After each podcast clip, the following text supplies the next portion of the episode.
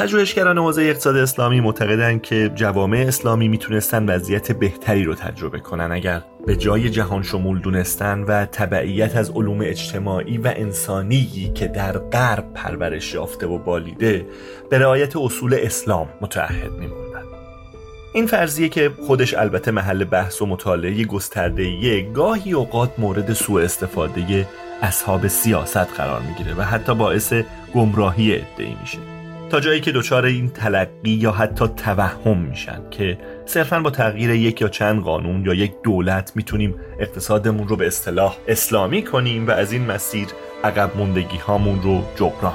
خلاصه به نظر می‌رسه اغلب ما تعریف و تصویر روشنی از اقتصاد اسلامی نداریم. هرچند احتمالا در یک گفتگوی یک ساعته هم نمیشه به سوالات بیشماری که ممکنه تو این زمینه از ذهن ما عبور کنه بپردازیم ولی سعی کردیم در این قسمت با یکی از افرادی که به نوعی زندگی خودش رو وقف مطالعه و ترویج اقتصاد اسلامی کرده گفتگو کنیم.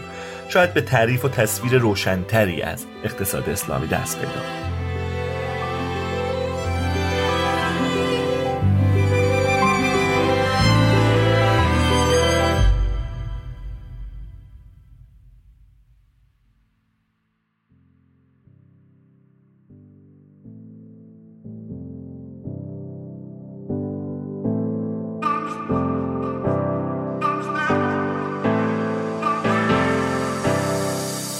ابهر با صادرات به بیش از سی کشور یکی از صادرکنندگان نمونه ملی شناخته میشه. مجموعه کابل ابهر افتخار کسب چهار دوره عنوان صادرکننده نمونه ملی، سه دوره واحد نمونه صنعتی ملی، سه دوره واحد نمونه کیفی ملی و دارای مهمترین گواهی نامه های معتبر جهانی صنایع برقه. کابل ابهر با ورود به بازار سیم و کابل مصرفی قصد داره که هموطنهای عزیزمون رو از معزل سیم و کابل غیر استاندارد و بیکیفیت رها کنه. چرا که کابل نامرغوب عامل بیش از چهل درصد آتش سوزی های کشوره. کابل ابهر پیشرو در صنعت سیم و کابل.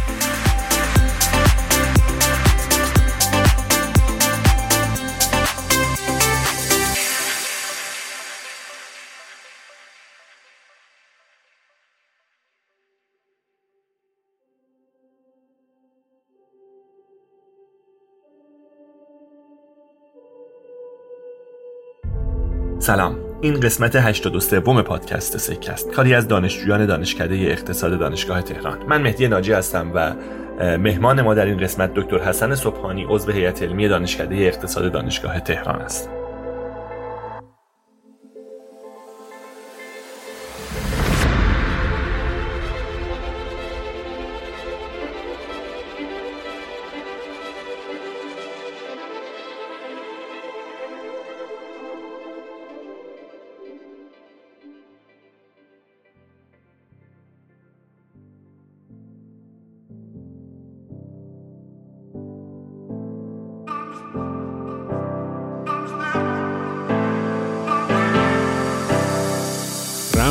رمزینکس یک پلتفرم خرید و فروش ارزهای دیجیتاله که از سال 1396 فعالیت خودش را آغاز کرده و در حال حاضر امکان معامله بیش از 170 نوع رمز ارز رو در بازار همتا به همتا برای کاربران فراهم کرده.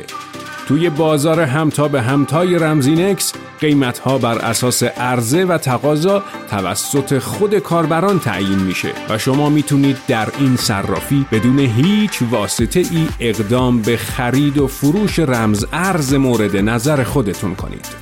برای استفاده از رمزینکس نیاز نیست که حتما یک معاملگر حرفه ای باشید. امکان معامله آسان در رمزینکس برای شما این فرصت رو مهیا کرده که به آسانی و بدون نیاز به مرور بازار و در کمترین زمان ممکن بتونید اقدام به خرید و یا فروش رمز ارز محبوب خودتون کنید.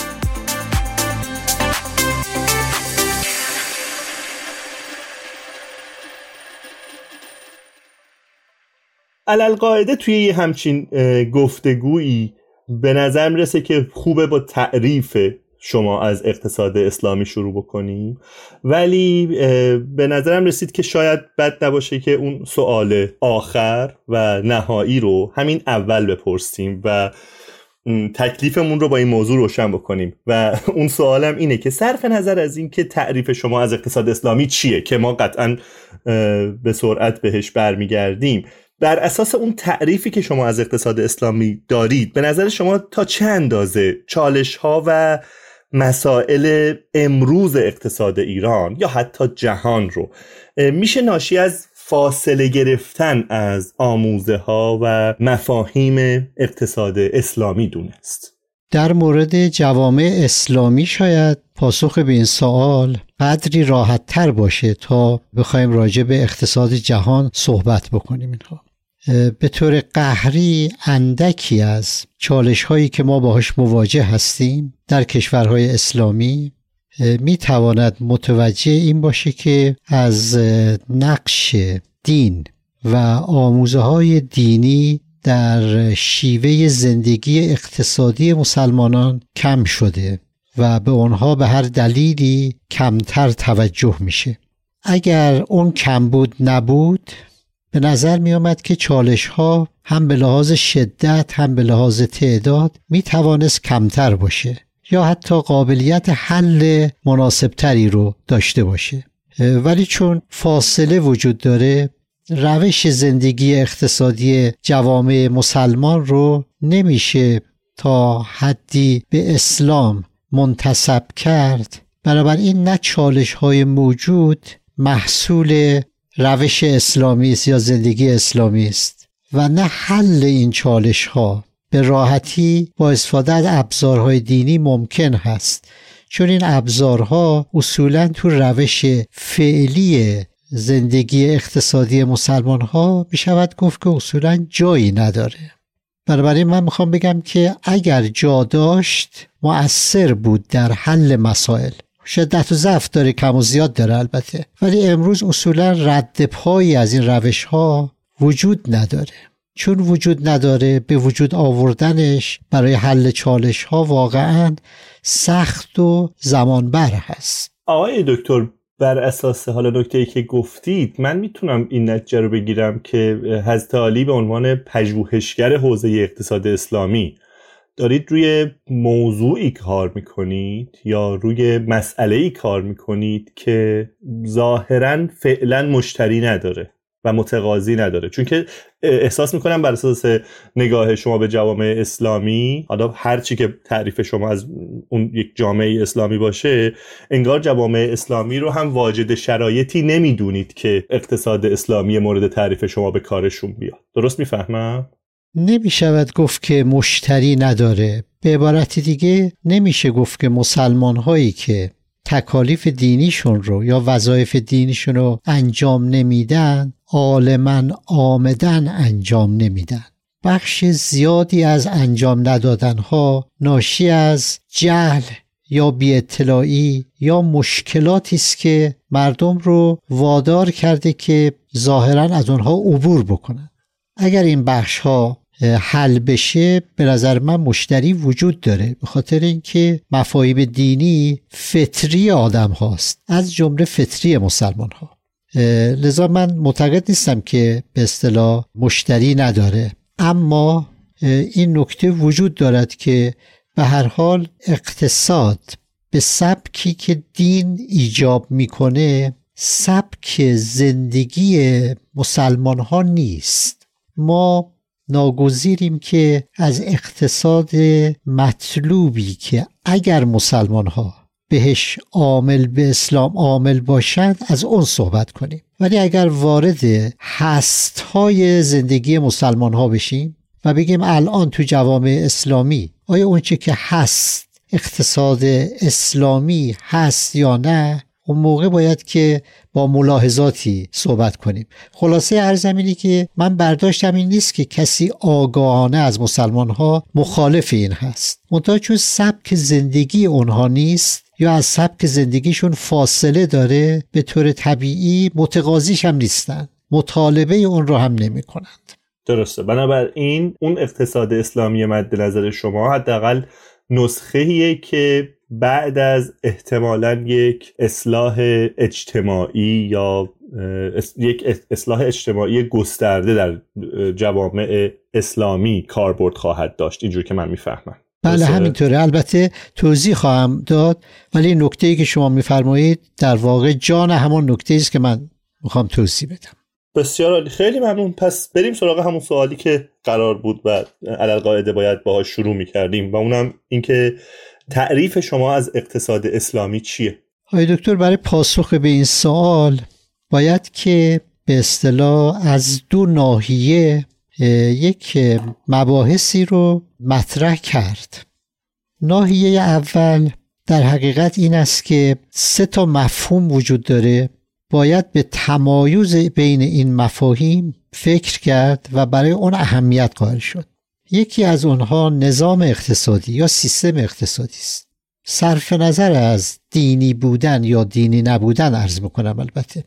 اینکه نظام اقتصادی یا سیستم اقتصادی جای هم به کار می‌برن با مسامعه این چیه و چه کار کردی در زندگی تجربی انسانها داشته و داره؟ این یه نکته است. نکته دوم علم اقتصاد هست. که متفاوت هست با نظام اقتصادی و انشاءالله من توضیح میدم که علم اقتصاد به عنوان مثال همین علمی که الان در دنیا یه 200 سال هست که مشهور هست رایج هست. این مظروف اون نظام اقتصادی است. یعنی نسبت نظام اقتصادی با علم اقتصاد نسبت ظرف و مظروف هست. ولی این دوتا یکی نیستند. به عبارت دیگه همونطوری که استهزار دارید علم اقتصاد به وضعیتی که امروز هست مطالعه عالمانه زندگی اقتصادی مردمانی است که مقدمتا در اروپای غربی و به طور مشخص در انگلستان کسب و کار می‌کردند و انقلاب صنعتی رو تجربه کردند. تبیین رفتار فعالان اقتصادی در اروپای غربی قرون 17 هم 18 هم به بعد. شاید هم باید بشه گفت بعد از رونسانس. به اصطلاح به وجود آورنده این علم هست و تئوری هایی که وجود داره تحولات تکاملی که داشته. ولی نکته مهم رابطه ظرف و مظروف هست. می‌خوام عرض بکنم علم اقتصاد مظروف نظام اقتصادی است که سرمایهداری نامیده میشه. نکته سوم هم سیاست اقتصادی است. اتخاذ رویکردها و اخذ تصمیماتی که جامعه رو از یک وضعیتی به یک وضعیت دیگری هدایت می‌کنه یا کمک می‌کنه که به اونجا بره. این ستا رو نباید با هم دیگه متداخل دید و اینها از هم مجزا هستند. این یه نکته که من فکر می‌کنم اول باید بهش توجه داشت. نکته دوم یک روش عالمانه بررسی بررسی تجربی به اصطلاح ظهور و تکامل علم اقتصاد از اواخر قرن 18 به بعد هست. یعنی اونچه که ما اقتصاددانا مثلا به انتشار کتاب ثروت ملل آدام اسمیت نسبت میدیم. حالا یک نقطه تاریخی است که به حال ما ازش صحبت می‌کنیم. وقتی از 1776 به این طرف رو تا الان شما مطالعه می‌کنید می‌بینید که این تحولاتی که رخ داده به لحاظ تجربی نه اینکه ذهن من یا ذهن شما باشه یا فکر کنیم اینطوری باید باشه اینها. نه همین تحولاتی که رخ داده مقدمتا تحولات در نظام اقتصادی است. حالا منشأش می‌خواد عمل کارگزاران اقتصادی باشه یا منشأش ذهنیت فلاسفه باشه. و بعد جستجوی رد پای این تحولات در عمل کارگزار اقتصادی.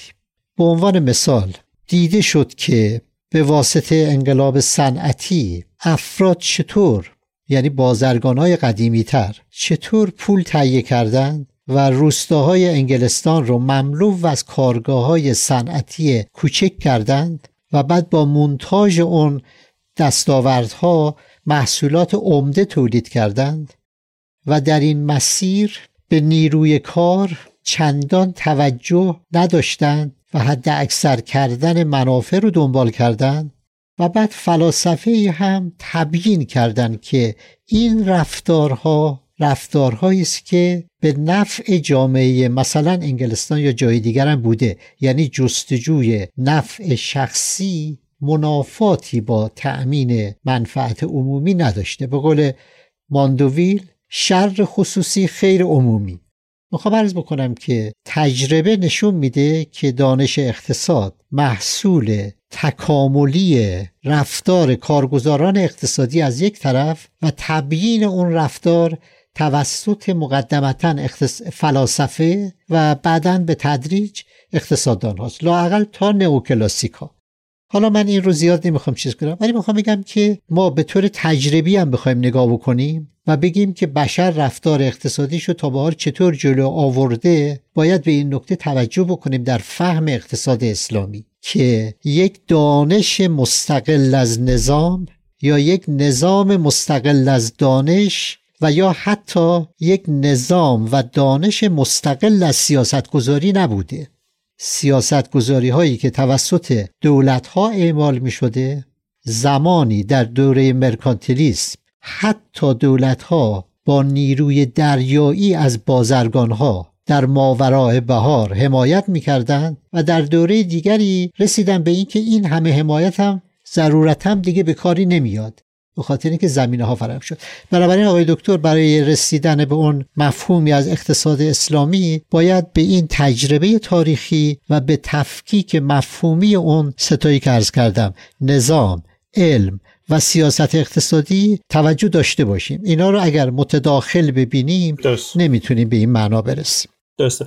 اگه اجازه بدید من فهم خودم رو از توضیح شما بگم و شما ببینید که درست پیامتون به حداقل به بنده منتقل شده یا نه. اینجوری که می‌فهمم شما نظام اقتصادی یا سیستم اقتصادی رو اگه بخوام خیلی ساده و خلاصه بگم یه جور سبک زندگی اقتصادی مردم می‌دونید که این نسبت به علم اقتصاد یک مسئله پیشینیه. یعنی اول در واقع محقق شده است وجود داره و علم اقتصاد میاد. حالا این سبک زندگی که حالا در واقع شامل انگیزه ها و رفتار رفتارهای همه فعالان اقتصادی و همه بازیگران اقتصادی در اون سیستم اقتصادی هست رو در واقع تبیین می‌کنه و به تبیینش می‌پردازه. تا اینجا درست فهمیدم. بله بنابراین اینجا اگه بخوایم مرز بین علم اقتصاد متعارف و علم اقتصاد اسلامی یا حالا اقتصاد دینی رو ببینیم انگار که اقتصاد اسلامی قرار تبیین رفتار فعالان اقتصادی مردم در یک جامعه مسلمان باشه.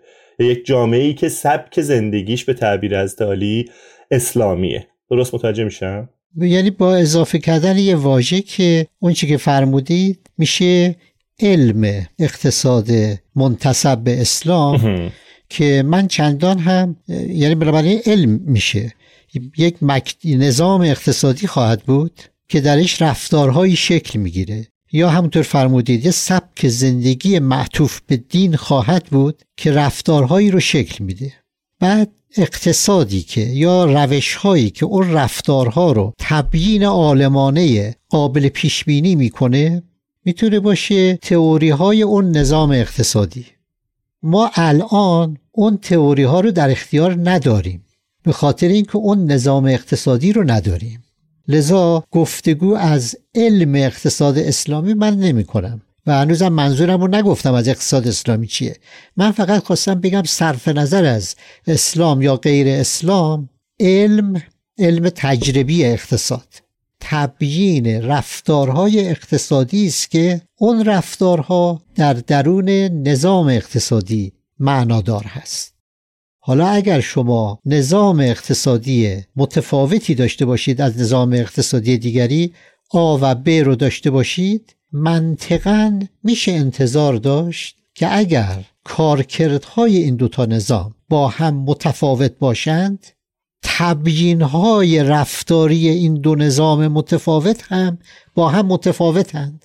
یعنی شما دو جور علم اقتصاد خواهید داشت معالا. نمیگم این گونه می شود و عرض می‌کنم که به لحاظ منطقی ممکنه اینطور باشه.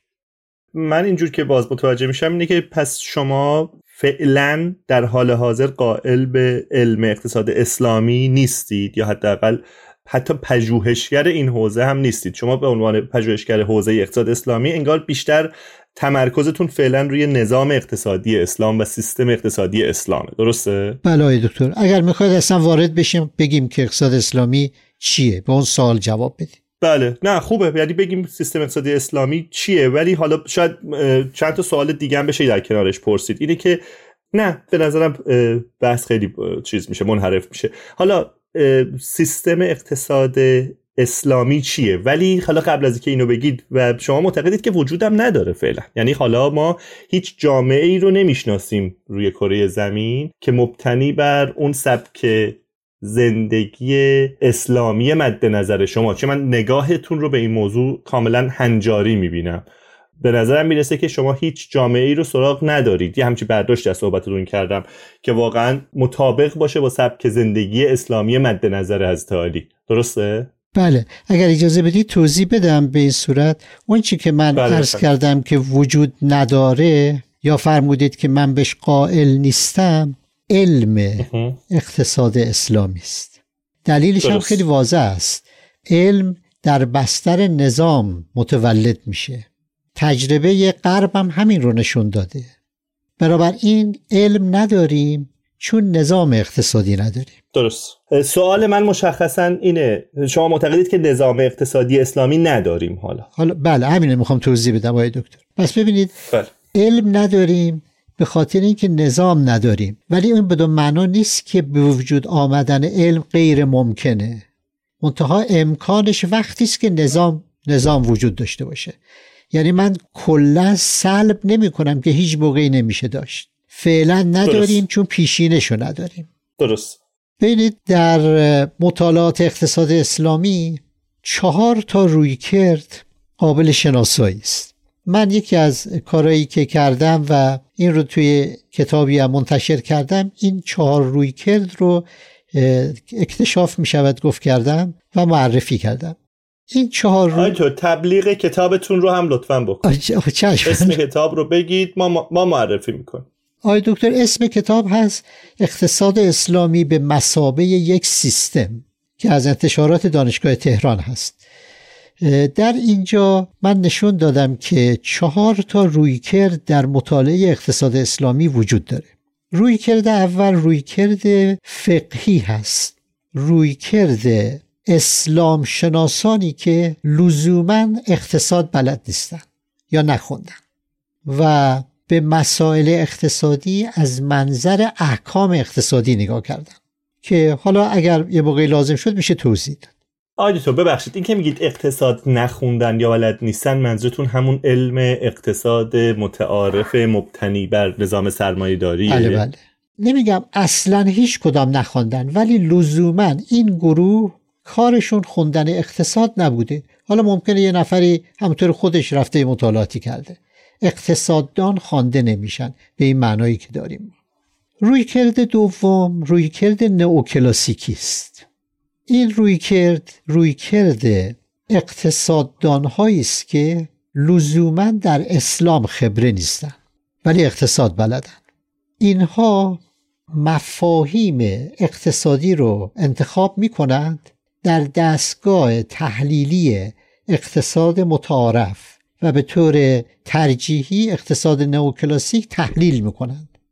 در واقع ادبیات اقتصاد متعارف رو در قلم رو به مفاهیم دین گسترش میدن.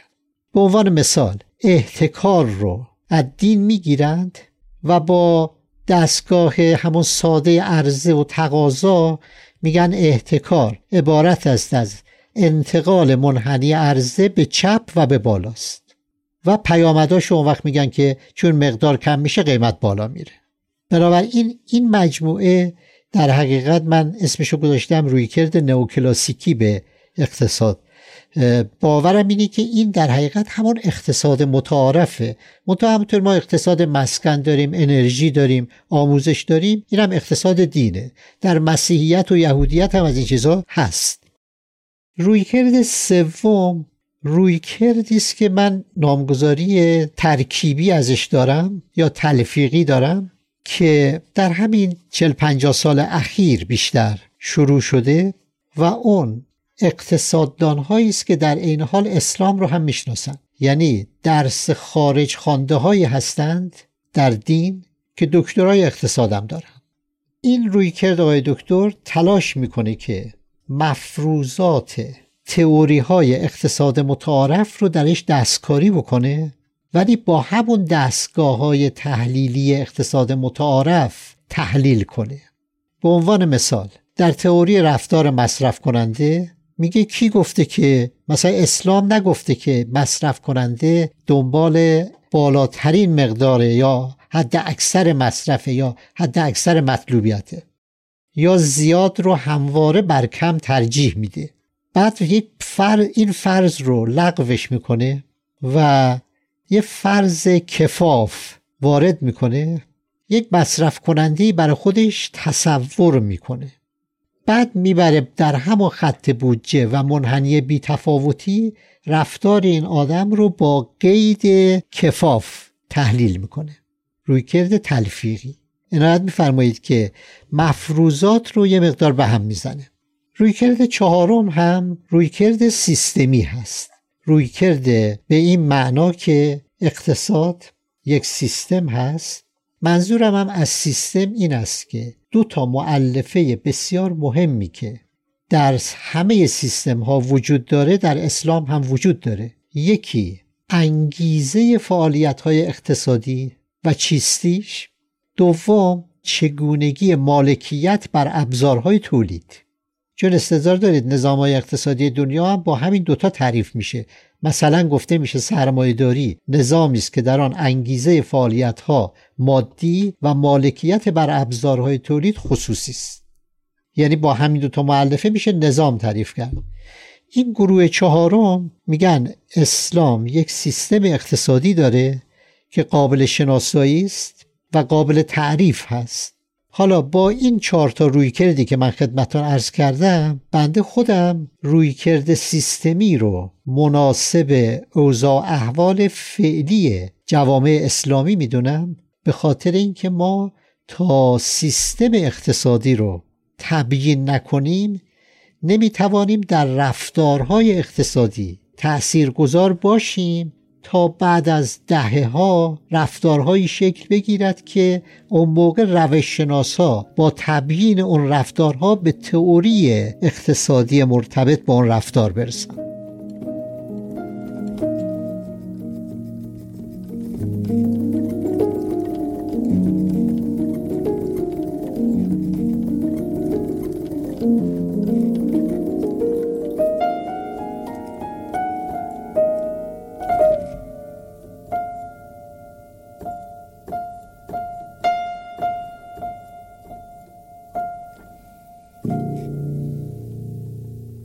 بسیار. خیلی ممنونم از توضیح مبسوطتون. آقای دکتر اجازه بدید که ادامه بحث رو ما مبتنی بر همین رویکرد سیستمی که رویکرد مورد نظر و مورد تایید حضرت عالی هست پیش ببریم و من اگر سوالی می‌پرسم مبتنی بر همین رویکرد سیستمی باشه. ولی به نظر می‌رسه که توی همین رویکرد سیستمی شما نگاهتون کاملا هنجاریه به تبیین مسائل. و منظورم از هنجاری اینه که چی خوبه چی بد. یعنی بیشتر از بایدها در واقع تمرکزتون بر باید هاست نه بر هست ها درست متوجه میشم لزوما اینطور نیست. من این رو توضیح بدم. ببینید ما در مفاهیم دینی و اون که از طرف عمدتا عالمان دین تا کنون مطرح شده همواره آرمانها و بایدها و مطلوبهای دین رو برای جامعه مطرح می‌کنیم و میگیم که مسلمان ها باید این گونه عمل بکنن. یعنی اصولا مباحث دینی مباحث نقطه یک یک طیفی است که این طرفش هم صفره. به عبارت دیگر شما یه طیفی رو متصور بشید که یک سرش نقطه صفر باشه یک سرش نقطه یک باشه. اون چه که از اسلام معرفی می کنند رفتارهای نقطه یک هست یعنی نقطه ای که در آن مسلمان ها کاملا به احکام دینی عاملند. ولی واقعیت این است که رسیدن به نقطه یک یا رسیدن به هنجارهای مورد نظر دین احتیاج به مقدمات و شرایطی داره. و تا زمانی که اون شرایط فراهم نشه اون هنجارهای دینی اصولا قابلیت تحقق ندارن. اون چه که در مطالعات دینی ازش قفلت شده فراهم کردن شرایط هست برای اینکه آدم هایی که مسلمان هایی که نقطه یک نیستند رو به نقطه یک نزدیک بکنه. من می‌خوام بگم مسلمان ها حسب مورد در روی طیفی که یه طرفش صفر یه طرفش یکه عمدتا در نقطه مثلا یک دهم دو دهم کمتر بیشتر در این حد مفاهیم دینی رو بهش عامل هستند این بین مسلمانی و بین اسلام تفاوت وجود داره. اسلام از بایدها صحبت می‌کنه. بایدهایی که در نهایت باید بهش رسید. اما این مانع این نیست که ما بگیم مسلمان ها رفتار اسلامی رو کم و بیش دارن. مثلا بنده مسلمانی هستم الان دارم زندگی اقتصادی می‌کنم. مثلا ده درصد مفاهیم اقتصادی دین رو هم رعایت می‌کنم. شما من رو یک نمونه ای از یه جامعه بگیرید یه جامعه از مسلمان ها که من حیث المجموع به ده درصد از عقاید دینی عاملند آیا ما مسلمان نیستیم؟ حتما هستیم. فقط فرقمون اینه با اون قسمت اصل اسلام که ما یک مسلمان با ایار ده درصدی از مفاهیم دینی هستیم. اما رفتار ماها که ده درصد اقتصاد دین رو رعایت می کنیم جزو هست هاست. الان در جوامع مسلمان آدم های فراوانی هستند که بسیاری از احکام دین بهش عاملند. مثلا به اصول که واقعا قائل هستند. به وحدانیت خدا به نبوت به معاد قائلند. و در فروع هم نماز می‌خونن روزه می‌گیرن حج میرن. اما در مناسبات مالی از رباخاری هم گریزی ندارند. یعنی عامل به بخشی از احکام دین نیستند. ولی نمیشه گفت اصلا هیچ یک از احکام دین رو رعایت نمی‌کنن. من ارزم این است که جوامع اسلامی یک زندگی دارن یه رفتارهای اقتصادی دارن که اونا هست هست هست. میشه بررسیشون کرد. 15 درصدش دینیه. نظرم می‌کنه برای امام حسین هم خرج میده نمی‌دونم کم فروشی هم می‌کنه. اگر بشه از مناسبات ناسالم بازار سوء استفاده هم می‌کنه. این هسته. اونی که اسلام میگه باید هست. در نقطه یک طیف هست حالا میرم سراغ اونی که اول گفتم علم نظام و سیاست.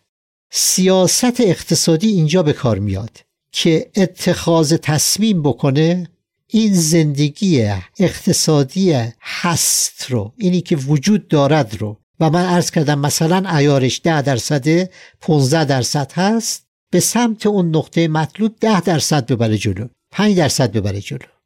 یعنی اصلاح رفتار. درسته. بنابراین ما اونچه که اسلام در نهایت اراده می کند رو در رفتارها ما نداریم. ولی یک کم و بیشی چیزایی داریم. اونی که داریم هست هست. وجود داره. اون هدفمونم باید هست.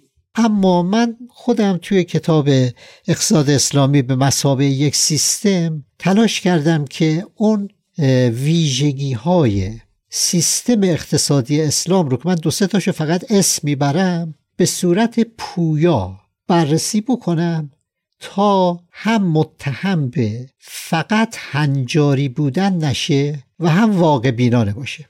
به عنوان مثال ما میگیم که در اسلام انگیزه فعالیت های اقتصادی مادیات هست. اسلام اینو به رسمیت شناخته. یعنی وقتی میگیم مدینه فاضله از جنس این چیزاست. یا میگیم مالکیت بر ابزارهای تولید خصوصی هست. در عین حال میگیم دولت هم مالکیت دارد. در عین حال میگیم دولت در اقتصاد مداخله می‌کند با معیار عدالت یعنی عدالت با شاخصهایی که تعریف میشه. یعنی اگر ببینه روند کارکرد جامعه به گونه است که به تقویت و ارتقاء عدالت می انجامد دخالت نمی‌کنه. ولی اگر دید که داره دور میشه یا دخالت او عدالت رو ارتقا میده ضرورتا دخالت می‌کند. یعنی این این چیزا در سیستم اقتصادی مورد بحث به اصطلاح قرار می‌گیره. منتها ما میگیم که در اون نقطه یک اینها باید است که باید وجود داشته باشه. مدینه فاضله نمیگیم. میگیم این طراحی سیستمه. باز هم اینو عرض کنم که در یک کتاب دیگری که اسمش هست اسلام و اقتصاد از انتشارات دانشگاه تهران من گفتم که چهار تا اصل اگر بر این سیستم حاکم باشه اون اسلامی است. چهار تا خیلی پیچیدگی نداره. به عنوان مثال اگر در اقتصاد نهی از تکاسر و کنز اموال به عنوان یک اصل. نفی ضرر و زیان به عنوان یک اصل دیگه. نهی از اصراف و تبذیر به عنوان اصل سوم و امر به مواسات و انفاق به عنوان اصل چهارم. حاکم باشه این سیستم اسلامی است. یعنی همین چهار تا اصل که حالا تبیین شده اینها. منتها به خاطر اینکه هنجاری جلوه نکنه عرض کردم که اون طیفی که خدمتتون عرض کردم گفتم که نباید منتظر ماند تا تمام مردم همه این چیزها رو رعایت کنن بعد ما بگیم که حالا سیستم اقتصادی اسلام. مردم یک واقعیت هستن که از این مسائل کم و بیش دورند. ولی این سیستم معلفه ها و چراغ دریایی رو داره نشون میده با یک قرائتی. حالا سیاستگزار باید طوری سیاست گذاری بکنه که وضع موجود رو با همه سختیهاش با همه اون تکسری که فرمودید تو فهم و ذهنیت مردم وجود داره یک اپسیلون به سمت فانوس دریایی هدایت کنه. نقش سیستم اقتصادی و اهمیتش از اینجاست که جهت رو نشون میده. می‌دونین که شما منابع کمیاب اقتصاد رو وقتی تخصیص میدین چی ازش انتظار دارید این توضیح رو خواستم ارز کنم. بسیار خوب. راستش توی اون چند موردی که اشاره کردید در سیستم اقتصادی اسلام مثل اینکه در اسلام انگیزه فعالیت های اقتصادی مادی است مالکیت خصوصی رو به رسمیت می‌شناسه دولت هم مالکیت داره و دولت متوجه و مراقب عدالته. من این موارد رو به نظرم میشه سردخش رو توی جوامع توسعه یافته مصطلح توسعه یافته امروزی هم دید. بیشتر مشتاقم وجه تمایز سیستم اقتصادی مد نظر شما رو با جوامع توسعه یافته امروزی بدونم که وجه تمایزش چیه. آقای دکتر جوامع توسعه یافته امروز صرف نظر از چگونگی طی کردن راه از 1650 میلادی به بعد. صرف نظر از این جوامع تکامل یافته هستند که هم به ارزش های انسانی و به نظر من به طور غیر مستقیم به ارزش های دینی کمک کردن.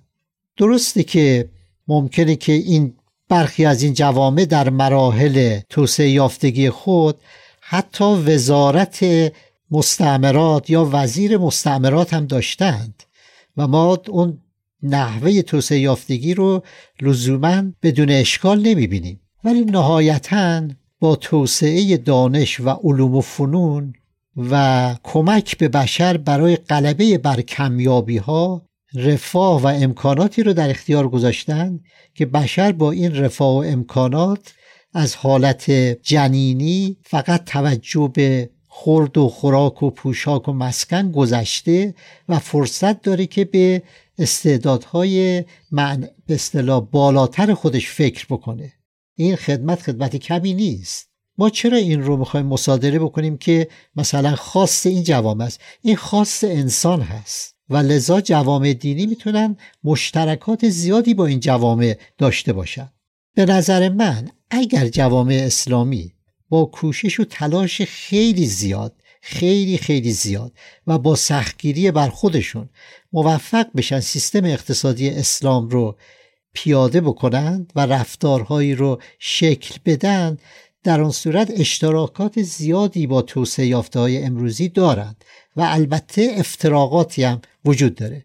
به عنوان مثال در انتخاب بین کارایی اقتصادی و عدالت اقتصادی حاکمیت رفتار دینی طرف عدالت رو می‌گیره تازه بحث های وجود داری که در عدالت کارایی هم هست. یعنی می‌خوام بگم که اینطور نیست این رو انتخاب کنه اونو بذاری کنار. یا فرض بفرمایید که به انزوای دین از زندگی عمومی مردم ممکنه نینجامد من همیشه اینطور فکر می‌کنم که اگر توسعه یافته های امروزی دین رو از زندگی رسمی کنار نمیگذاشتن چون نمیشه گفت که اینا که دیندار هستن دین دارن با کنار نمیگذاشتن بسیاری از مشکلاتی که براشون به وجود آمد و به خاطر کنار گذاشتن دین بود هم رخ نمی‌داد و لذا شرایط خیلی بهتری رو داشتن.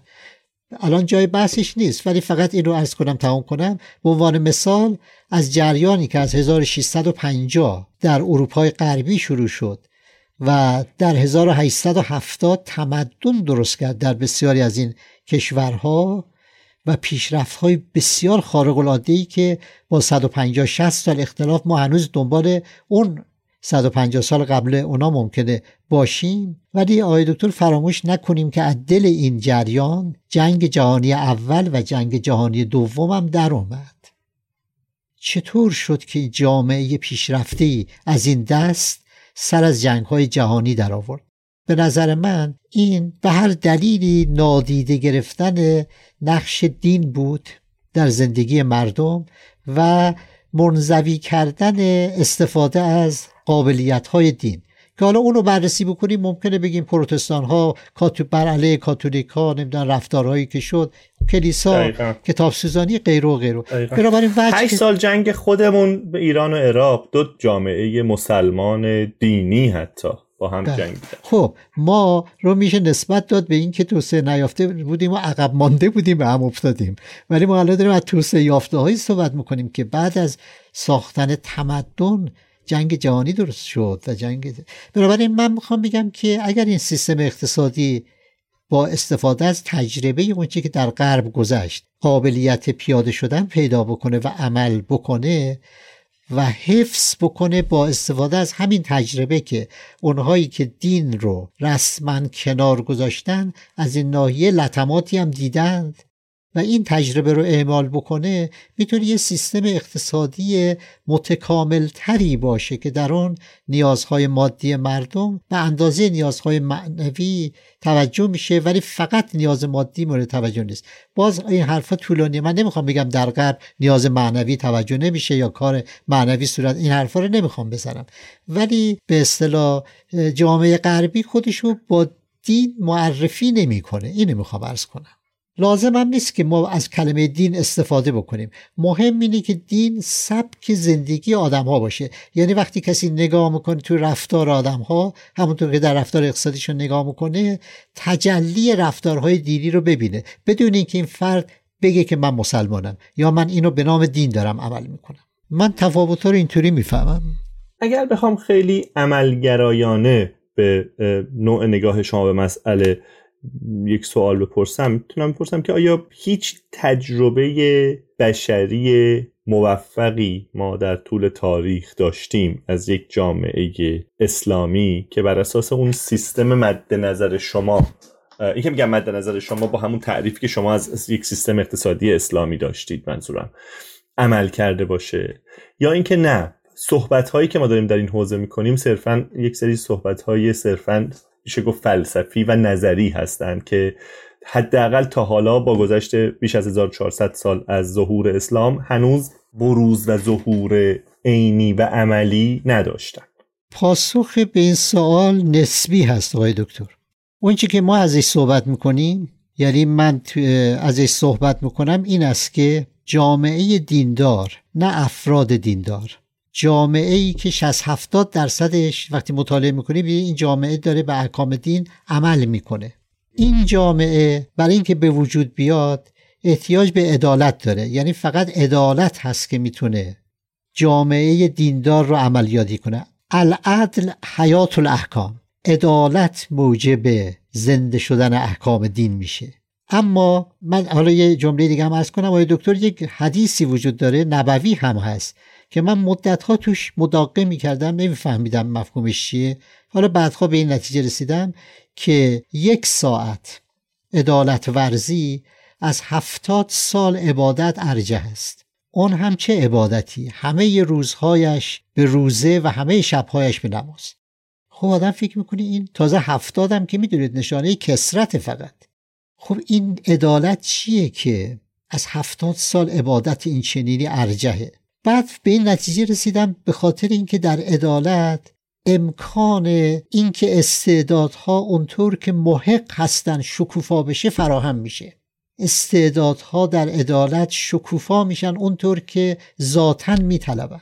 میشه توضیح داد این رو. بنابراین من به همین دلیلم است که توسعه رو به مسابه عدالت می‌فهمم. اما اون عدالت جز با توسعه یافتگی عملی نیست. یعنی ما تا جریان رشد و توسعه اقتصادی رو تجربه نکنیم منتها جریانی که با نرم افزار دین بره جلو. چون گفته میشه دیگران هم خود تجربه کردن. اون عدالت حاصل نمیشه و اون دینداری اجتماعی ظهور پیدا نمی‌کنه. به عبارت دیگه من میگم جامعه ایران به جای اینکه سراغ تک تک آدما بره که این کارو کن این کار نکن باید دنبال رشد و توسعه بره. تا از قبل این رشد توسعه استعداد آدمها شکوفا بشه. در شکوفایی عدالتی به وجود میاد که در اون عدالت احکام دین محقق میشه. برای من نگاه کلی به قضیه به این صورته با این نگاه خب ما در تجربه تاریخی نه نگاهشو داریم نه عملیاتشو داریم. البته مثلا گفته می شود که فکر می‌کنم بازم داره کمرنگ میشه گفته می شود که در دوران امام علی مثلا مردم امکانات مادی داشتن ولی من منظورم این نیست امکانات مادی که فقط یعنی توسعه که ازش صحبت می‌کنیم کن امکانات مادی نیست. ولی یک بنابراین همیشه نبوده. در دوران خلفای عباسی هم آقای دکتر صادقی تهرانی رساله دکتری نوشته و یک مقاله هم ازش در آورده و اون در مورد شرایط بازار در جوامع در شهرهای جامعه اسلامی است. در اونجا اتفاقاتی که در شهرهای اسلامی در بازارهاش رخ میده رو به تفصیل مطالعه کرده و این استنباط رو داره که رقابت کامل به نحوی که در اقتصاد بعدها مطرح شد در بازارهای اسلامی وجود داشته. ولی باز اینم خودش بخشی از کار هست. به تمام وجود نیومده ولی به وجود نیومدنش دلیل غیر ممکن بودنش نیست. خب شرایطش نبوده. اگر فلز حرارت ببیند منبسط می شود حالا میگه فلز منبسط نشد. خب میگم حرارت دادی. میگه نه. خب حرارت ندادین دیگه. منبسط نمیشه. مهم اینه که سازگاری وجود داره بین بحث هایی که وجود داره.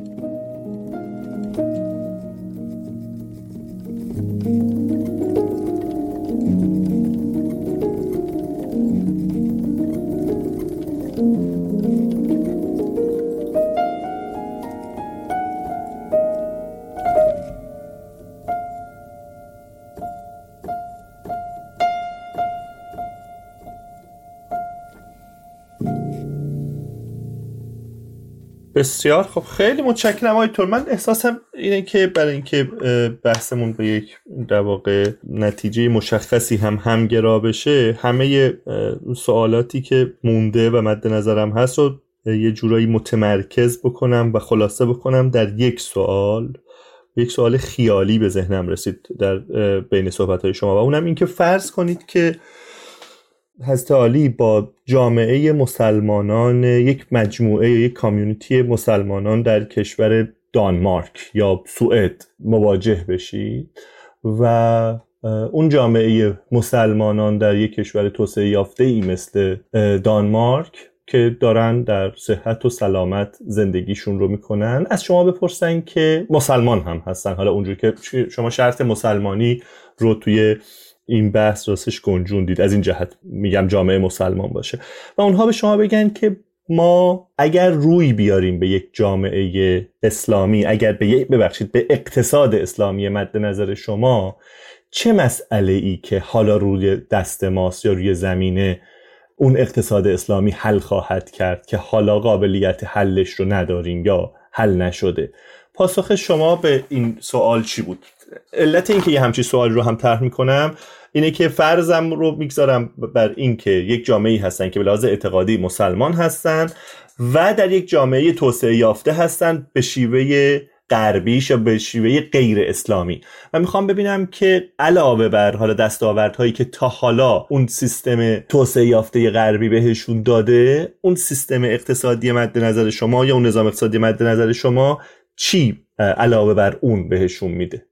با توجه به آنچه که گفته شد می‌خوام عرض بکنم که در مجموع و در یک جمعبندی اگر دنبال این باشیم که مسلمان هایی که در کشورهای پیشرفته ای که رفاه رو برای عده زیادی فراهم کردن زندگی می کنند احساس کمبودی ندارند که مثلا شرایط اقتصادی خودشون رو عوض بکنند و بیان به سمت اقتصاد اسلامی من می‌خوام این نکته رو عرض بکنم که زندگی اسلامی همطور که عرض کردم یک سبکی از زندگی است. و اگر کسانی فرصت حضور در کشورهایی که اسپورت شد رو دارند و یا اصلا مسلمان هایی هستند که اهل اونجا هستند و در اونجا زندگی می کنند و از امکانات مادی و رفاهی و به طبع اون زمینه های لازم برای رشد استعدادهای خودشون استفاده می کنند و در واقع این فرصت این شانس رو دارند و راضی هستند. اما این رضایت این رفاه و این شیوه زندگی آرام لزوما به معنای این نیست که با سبک دیگری از زندگی. اگر مقدور بود از اول یا مقدور بشود حتما اونها به شرایط بدتر یا پایینتری تنزل خواهند کرد.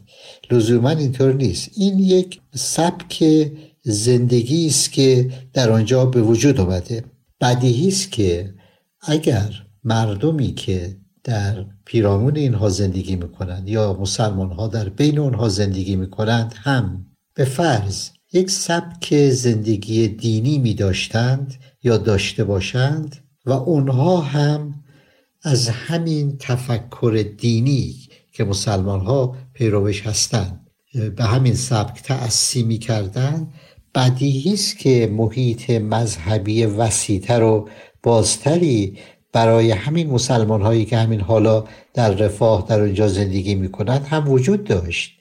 من می‌خوام ارز بکنم که به نظر میاد اونها از شرایط جدیدشون حز بیشتری می بردن حتی از زندگی کردن به سبک دین احساس رضایت بیشتری داشتند.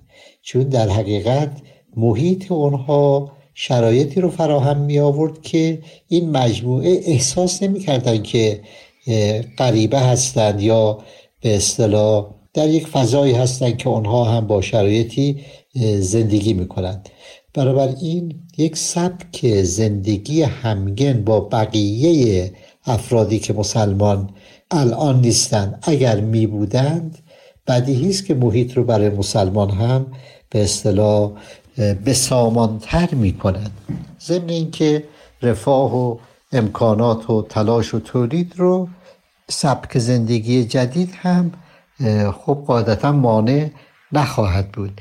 ممکن است اندکی تفاوت بکنه با وضع موجود. ولی کیست که از اقلیت بودن در یک محیط بسیار مرفه در مقایسه با اقلیت نبودن در محیطی با همان اندازه رفاه یا اندکی کم و بیش اولی رو بر دومی ترجیح بده. من فکر نمی کنم که این رو به اصطلاح ترجیح بده. لذا مثل حالا شاید این مثالی که الان به ذهنم میاد مثل این حالت باشه که درسته که جنگل از درختانی تشکیل شده اما درخت فقط جنگل رو تشکیل نمیده. تراکم درخت یک شرایط محیطی و یک سیستم ویژه‌ای رو به وجود میاره که در آن شرایط نمی شود گفت که جنگل مجموعه فقط از درختان هست. من این مثال رو البته به اصطلاح شاید مثال خیلی جالبی نبود. الان اینطور به ذهنم میاد. زندگی مسلمان ها در یک محیط وقتی به صورت اقلیت هستند هرچند در رفاه کامل یک وضعیت داره اما وقتی تمام اون محیط از افراد متدین مسلمانی که حالا برخورداری های مادی هم دارند زندگی بکنه حتما یک پیامدهای مثبت بیرونی دیگری هم بیش از اونچه که الان وجود داره براشون به نظر من به وجود میاد.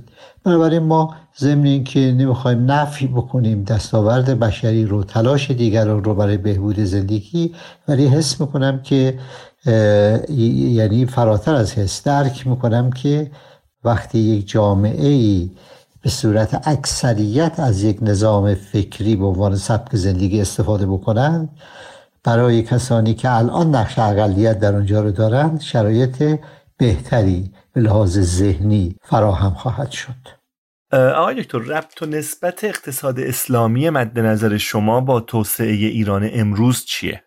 در واقع چقدر به نظر شما راه توسعه ایران امروز از مسیر اقتصاد اسلامی که تعریفش کردید میگذره من می‌تونم به این صورت این مسئله رو مطرح بکنم که به عنوان یک گزاره که به نظر من توسعه اقتصادی یا حتی توسعه به معنای اعم کلمه. مظروف یک ظرفی هست که اون ظرف سیستم اقتصادی است. به عبارت دیگر اینکه نهادهایی که یک سیستم رو می‌سازند چگونه تعریف شده باشند یا چگونه باشند یا چگونه کار بکنند اون هست که تکلیف توسعه رو تعیین می‌کنه. وقتی که میگیم مالکیت بر ابزارهای تولید به عنوان مثال در سیستم اقتصادی دین مختلط هست یعنی هم مالکیت خصوصی و هم مالکیت دولتی رو به رسمیت می‌شناسیم این به رسمیت شناختن در حقیقت در نوع مالکیت ها در توزیع درآمد در شیوه در اندازه انگیزه ها و در حضور دولت و در حقوق بخش خصوصی و و و تاثیرگذار هست. حالا این مواردی که عرض کردم میشه عرصه فعالیت های اقتصادی. یعنی شما با مردمانی مواجه هستید که بسته به این تنوع مالکیت دارن کار و فعالیت می‌کنن و توسعه در حقیقت محصول بلند مدت منجر به تغییرات همین فعالیت هاست. یعنی توسعه شکل ظرف ظرفی رو می‌گیره که من اسم ظرف رو سیستم اقتصادی گذاشتم یا نظام اقتصادی گذاشتم. اگر عنایت بکنید مثلا میگن تو فلان کشور در شرق آسیا توسعه پیدا کرده است به خاطر اینکه فرزن مالکیت در اونجا به این صورت بوده. یا میگن در همون جا کشور دیگری که از اون جدا شده بعد از جنگ جهانی دوم توسعه پیدا نکرده است بعد میگن باز به دلیل اینکه مالکیت در اونجا فرم دیگری است. یا در مورد انگیزه ها هم همینطور. می‌خوام عرض بکنم نهادهای متشکله سیستم اقتصادی تعیین کننده سرنوشت توسعه در هر کشوری است. اونجا که شکاف های طبقاتی وسیع هست رد پایی در نوع سیستم داره و اونجا که به اصطلاح فاصله طبقات اجتماعی وحشتناک نیست باز رد پایی در سیستم اقتصادی اونجا داره. با این مقدمه می‌خوام عرض بکنم که سیستم اقتصادی مادر توسعه اقتصادی است و انقدر مهمه. اما سیستم اقتصادی که ما گفتیم که سیستم اقتصادی همان اقتصاد اسلامی است. به عبارت دیگه از نظر ما اقتصاد اسلامی یعنی سیستم اقتصادی اسلام. سیستمی که می‌گوید فقر شخصیت انسانها رو زائل می‌کنه و می‌گوید فقر به کفر می‌تواند بیانجامد و پیامبرش وصیت می‌کند که میگه به والی بعد از خودم وصیت می‌کنم که جامعه را به فقر نکشاند که در این صورت اونها رو به کفر کشانده است. خب بدیهی است که این نگاه و این سیستم نهادهایی رو می‌سازد که در آن از فقر نمی‌تواند خبری باشد و این همون توسعه است. اما این سیستم بر اساس رفتارهای مردم شکل می‌گیره. یعنی مردمانی هستند که رفتار می‌کنند و رفتار اونها در مالکیت در انگیزه ها سیستم رو می‌سازه. درسته که دین به اونها منطقا می‌گوید که چگونه رفتار بکنند و به مسائل اقتصادی چه نگرشی رو داشته باشند. این رفتار هست که سیستم رو متاثر می‌کنه. و سیستم هست که توسعه اقتصادی رو شکل میده. این رو باید خیلی با اهمیت گرفت. متاسفانه یک نگرش هایی وجود داره که مثلا انتظار دارن وقتی از اقتصاد اسلامی یا اقتصاد مسیحیت یا چیز دیگری صحبت میشه در همین فاصله یک سال دو سال ده سال 20 سال تأثیرش بر توسعه دیده بشه. در حالی که چرا اینطور فکر می‌کنن؟ به خاطر اینکه با سیستم سرمایه داری مقایسه می‌کنن. در حالی که سیستم سرمایه داری فرصت قرنی چند قرنی برای فهمیده شدن تکوین تبیین جا افتاده شدن داشته و رفتار مردم رو شکل داده. و مردم الان بر این اساس عمل می‌کنن و این نوعی توسعه هم رقم زدن. اما اگر بخواد یه سیستم جدیدی طراحی بشه یا کسانی سیستم جدیدی رو منشأ تغییرات رفتاری خودشون بکنن؟ خب این سیستم جدید که در برای جا افتادن و برای نهادی شدن احتیاج به چندین نسل از آدم ها داره تا به تدریج این پا بگیره. لذا نباید انتظار داشته باشیم همین که از اقتصاد اسلامی صحبت می‌کنیم و میگیم منظور ما سیستم هست. بعد بگیم حالا این سیستم ایران رو چطوری توسعه میده. این دهه ها کار سیستمی دارای کمترین انحراف از موازین دینی می‌خواد تا یکی دو سه نسل بگذره و نسل های جدید در حقیقت با همین رفتارهای دینی بزرگ بشن زندگی بکنن رفتار بکنن ملکه ذهنی اونها بشه. من می‌خوام بگم زمان رو در این قسمت فراوان بایستی مد نظر داشت. با این توضیح که ارز کردم با سیستم های موجود قدیمی نباید این بحث رو مقایسه کرد. البته بحث از نظر ماهیت یکیست. تا مقایسهش یعنی اینکه می‌خوام بگم فرصت باید بدیم که این بتونه انجام بده. نهادی بشه. لذا ما می‌تونیم بگیم ما می‌خوایم بگیم که دین در ساختار سیستم اقتصادی دخالت مستقیم داره. ما چه سیستمی داریم نگاه می‌کنیم؟ سیستم اقتصادی رو یه چیز جدا نمی‌بینیم. موازین دینی رو یه چیز جدا.